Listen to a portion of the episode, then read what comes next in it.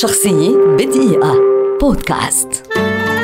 ولد الملحن الموسيقي يوهان سباستيان باخ عام ألف وستمئة وخمسة وثمانين في مدينة تورنغن في ألمانيا لعائلة مرموقة عرفت بباع طويل في المجال الموسيقي، حيث برز في تاريخها موسيقيون عدة. ألف باخ في جميع أنواع الصيغ الموسيقية المعروفة في زمنه عدا الأوبرا، وتميز بقدرته على إبداع مقطوعات موسيقية مفعمة بمشاعر مختلفة، وقص قصصا في مقطوعاته مستعينا بألحان تثير أفكارا معينة في الأذهان.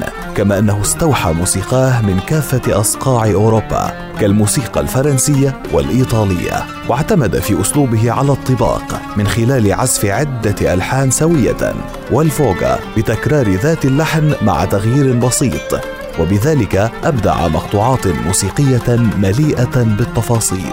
قبل نهاية حياة باخ بوقت قصير بدأ بصره يضعف تدريجيا، حتى أنه كان فاقد البصر تقريبا حتى وفاته في مدينة لايبزيغ في ألمانيا عام ألف وسبعمئة وخمسين.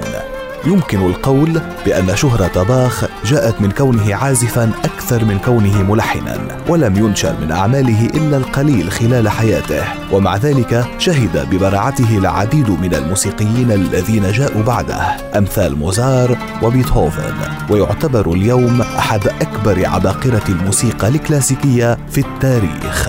شخصية بدقيقة بودكاست.